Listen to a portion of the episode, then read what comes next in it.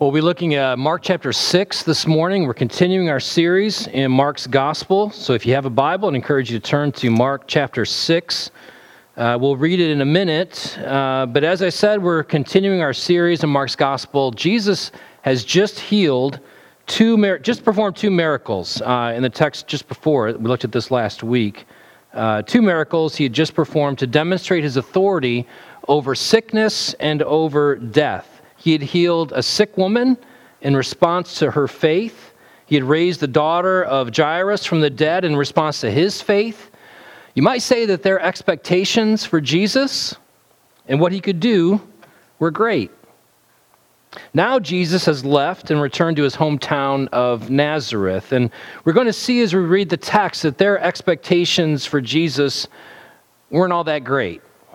In fact, their expectations were confronted and exposed for what they were, severely limited by their familiarity with Jesus.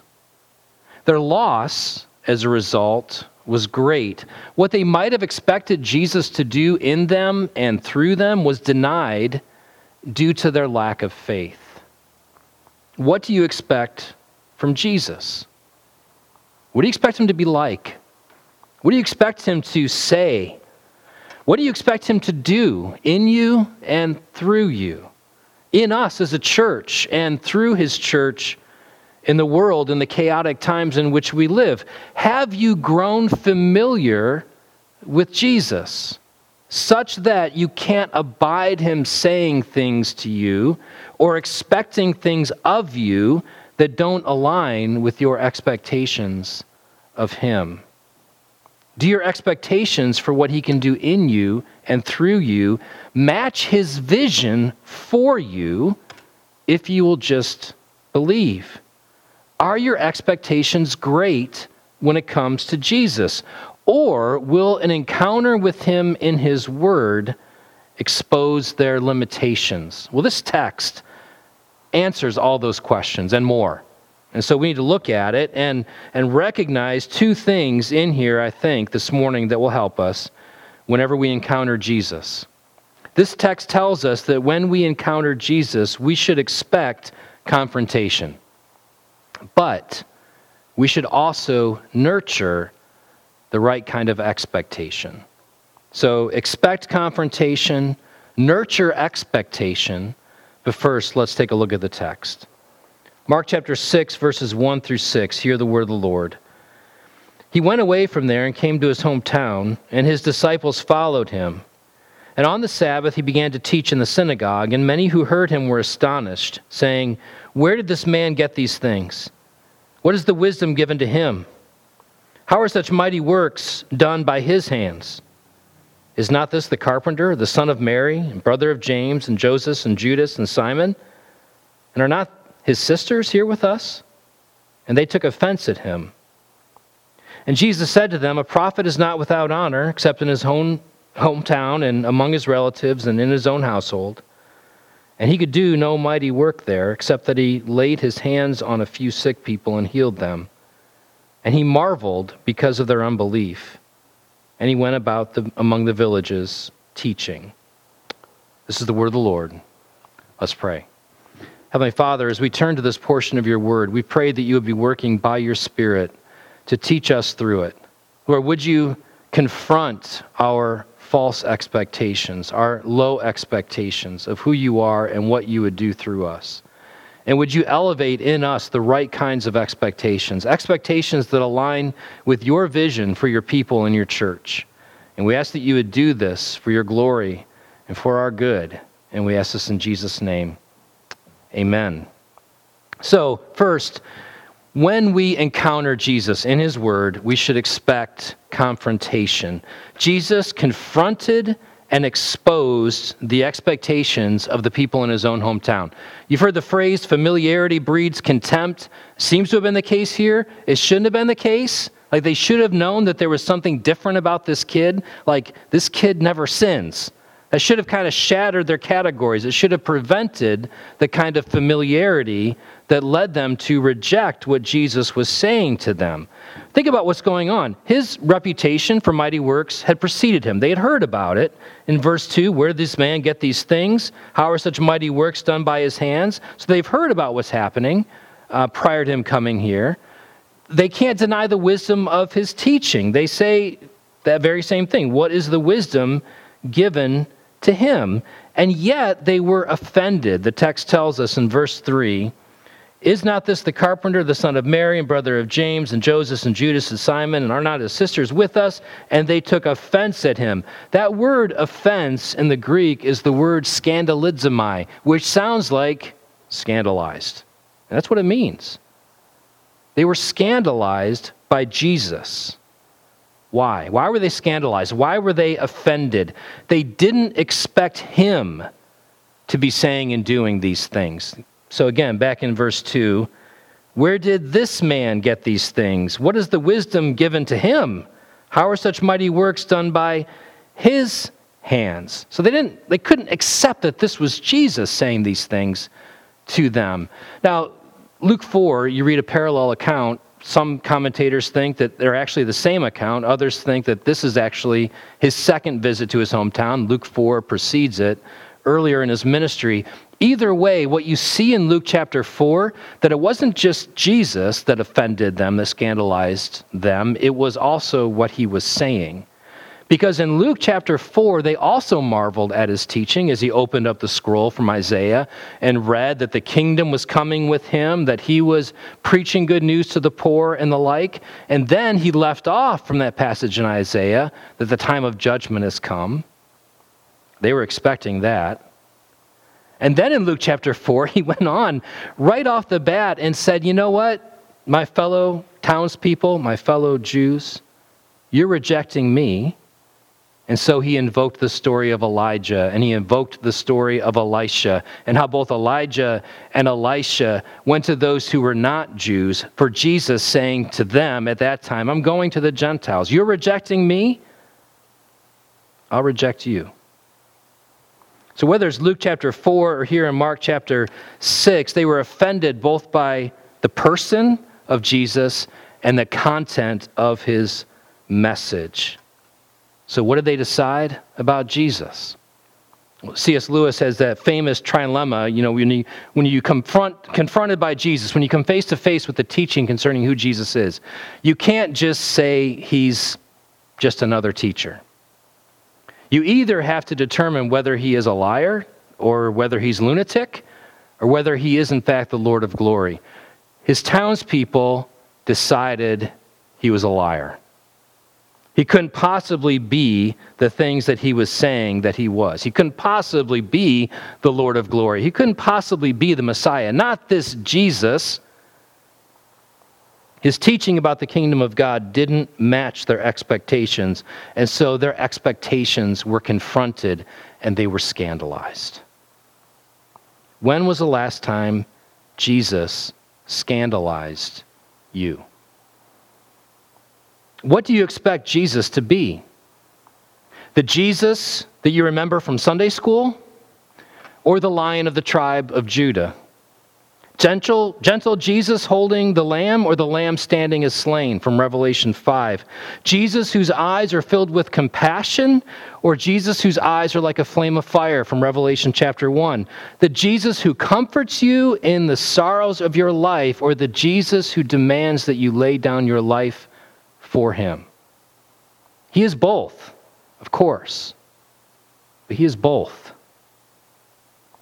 What do you expect Jesus to do? To recline at table with you or turn tables over? When was the last time that Jesus turned tables over in your life? Or do you expect a safe, domesticated Jesus? What about Jesus' gospel of the kingdom scandalizes us? Has he ever said or done anything that rubs you the wrong way? And if the answer is no, then you've either achieved a remarkably contented life or you've never allowed yourself to be confronted by the Lord of glory. Many of us have been Christians for a long time. We're familiar with Jesus, or so we think. This is the warning. Our familiarity with Jesus, with the teaching of the Bible, can dull us to the expectations that he places upon us. In other words, our safe religion can lull us to sleep. We can convince ourselves that what Jesus wants for us is always in alignment with our hopes and dreams. We should expect to be confronted, to be called out when it comes to our love of comfort and control, to be called out when it comes to our pursuit of peace and predictability, to be called out when it comes to the way of Christ and his kingdom. This text tells us we should expect confrontation. It also invites us to nurture expectation. His own people, Jesus' own people in this passage, expected nothing from him and consequently received nothing. The same familiarity that fostered contempt for Jesus extinguished faith in them in what Jesus could do. What's sad is that they knew the promises of God, but they failed to see the person of Christ. They knew the promises of God. And I wonder how much that could be true for us. We know the Bible, we know the promises, we know the history. Do we have this expectation concerning what God can do through us in our time? Their expectations fell short with respect to who he was and consequently, they fell short with respect to what he was able to do. The text tells us that a few people were healed. Now, that's amazing, right? You would think he could do no mighty work there except that he laid his hands on a few sick people and healed them. That's amazing. There were some people in his hometown who had faith. They believed and they were healed. But for the most part, because of unbelief, Jesus could do no mighty work there. And so we have to ask the question then is, is this omnipotent Jesus in some way bound? Is his omnipotence limited by lack of faith? And the answer is no. The demoniac in Mark chapter 5 had no faith, he was out of his mind. That did not prevent Jesus from casting out a legion of demons. The disciples in the boat should have had faith in Jesus. They didn't. That did not prevent Jesus from calming the storm. It is true that in the Bible, Jesus most frequently responds to faith. That's what we saw in the passage last week. Jairus concerning his daughter, the woman concerning her illness. They demonstrated faith in Jesus, and Jesus brought healing and raised the girl from the dead. Faith does matter. But Jesus' ability to work is not contingent upon faith. Jesus will not prove himself to the unbelieving. He didn't do miracles on demand. He did miracles whenever it was right in order to demonstrate his authority and his power. Some commentators have said that his refusal to do many mighty works here is actually an example of God's judgment on them. They rejected Jesus, and so Jesus rejected them. He actually never went back to his hometown after this. So there's a warning here to those who repeatedly reject what they know about Jesus. And so, if, if, you are someone who has heard this story before or has heard about Jesus before, and you're putting off till another day decisions about ultimate reality, decisions about whether Jesus Christ is who he says he is, and if so, what that means for you, if you're putting that off till another day, recognize that as you do so, a little bit more of your heart is hardened little bit more of your thinking is dulled, and there's a great risk that you will put off that which can no longer be determined and decided upon because your life has come to an end. What should Jesus have found in his hometown? He should have found faith. He marveled that they lacked it. Why? They knew the promises of God they didn't expect Jesus to be able to fulfill those promises. So, my question is what do you expect Jesus to do for you? Now, there's a right way and a wrong way to answer that question. The wrong way to answer that question is I expect Jesus to do for me whatever I ask him to do. The right way to answer that question is I expect Jesus to do whatever he has said he will do. And faith goes to the point of, of asking God, of contending for God to do the very things that He has promised to do in our lives. William Carey is considered the father of modern missions. He famously said, Ask great things of God, expect great things from God. What kinds of things should we expect from God? Well, you could open up the Bible and read it at almost any point and get a picture, a vision for what that is. I think there are certain places in particular that crystallize for us a vision of what God is doing or seeking to do, has done and is seeking to do in His church. If only we will allow our expectations to be raised to the level of His vision for His people. And so Ephesians is a great book to look at. And I'm not going to go through Ephesians 1, 2, and 3, except to just touch on a few high points. I encourage you to read the entire book uh, later today.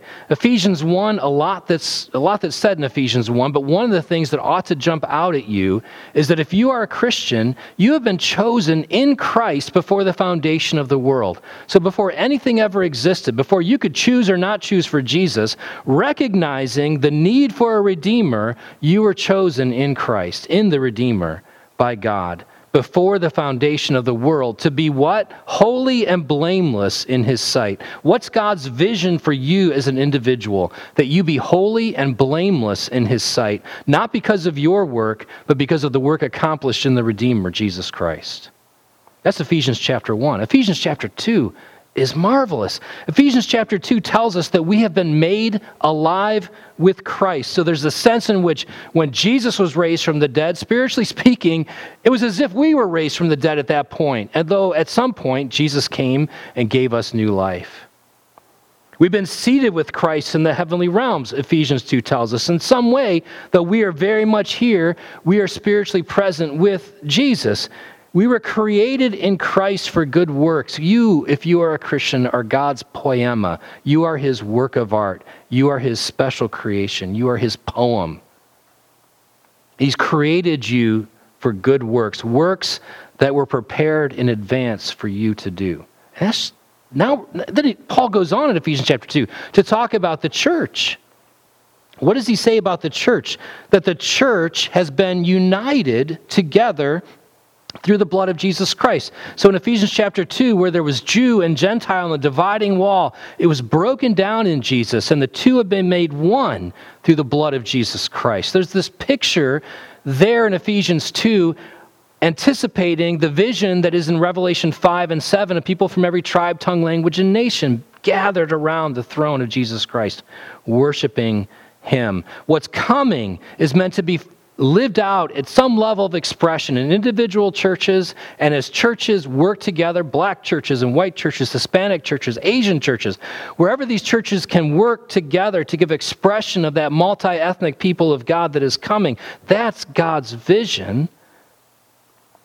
We should expect that he bring that to bear some point in some way even now Ephesians chapter 3, Paul prays that we will know the love of Christ that surpasses knowledge. And so it's God's will that you and I experience more and more of what it means to be loved by Jesus. And then Paul, at the end of Ephesians chapter 3, says this it's a benediction. Now, to him who is able to do immeasurably more than all we ask or imagine. Now, to him who is able to do more than we expect according to his power that is at work within us. To him be glory in the church and in Christ Jesus throughout all generations, forever and ever. Amen. All of Ephesians 1 and 2 and 3, all of this foundation of grace that's been laid for us in Jesus Christ, all this work that has been done and that is yet to be accomplished, Paul is saying there at the end of Ephesians chapter 3 God, we know that you are able to do more than we could possibly expect you to do. And so I think bound up in that benediction, bound up in that prayer, is an invitation to nurture greater expectation for what Jesus can do through us, through you, through me, through Grace Church, in this time in, what, in which we live. Do your expectation match Jesus' vision for you, for you personally, for us as a church, and for the work of the church in the world? And the answer is probably no. And, and what I want to suggest is what ought to characterize us now in light of our weak expectations, in light of the way that we are so much like the people in Jesus' hometown. That compared to the expectations and the vision that God has for his people, what he wants to accomplish in us and through us, I think that there ought to be a level of discontentment in our hearts, a sanctified discontentment, a holy discontentment regarding the state of our own hearts, state of our church, state of the world. I think we ought to be contending with, pursuing, seeking God for greater fulfillment of His purpose in His people at this time. I think this text, by way of example, calls us to nurture greater expectation for what King Jesus might do. Jesus could do no mighty work in his hometown. Will the same be said of us? May it not be. So, in conclusion, an encounter with Jesus will result in confrontation. It will. But it is also a fresh opportunity for greater expectation when it comes to what he can and will do in the world through you and through us. If you're not nurturing expectation and expecting confrontation in your walk with Jesus, then you are on a trajectory toward ineffectiveness and complacency rather than pressing on in the upward call for Christ and his kingdom. So nurture expectation and expect confrontation in your walk with Jesus. It's his kingdom. And by grace, he's your king. Let's pray. Heavenly Father, we do thank you for this text, and we ask, O oh God, that by your grace, you would work by your Spirit in us such that our expectations of what you can do in us and through us for your glory would match as much as is humanly possible the vision that you have laid out for your church in Scripture. We pray that you would do this by the power of your Spirit in us for your glory and for the good of those around us, for the increase of your kingdom until you, King Jesus, return. And we ask this in Jesus' name. Amen.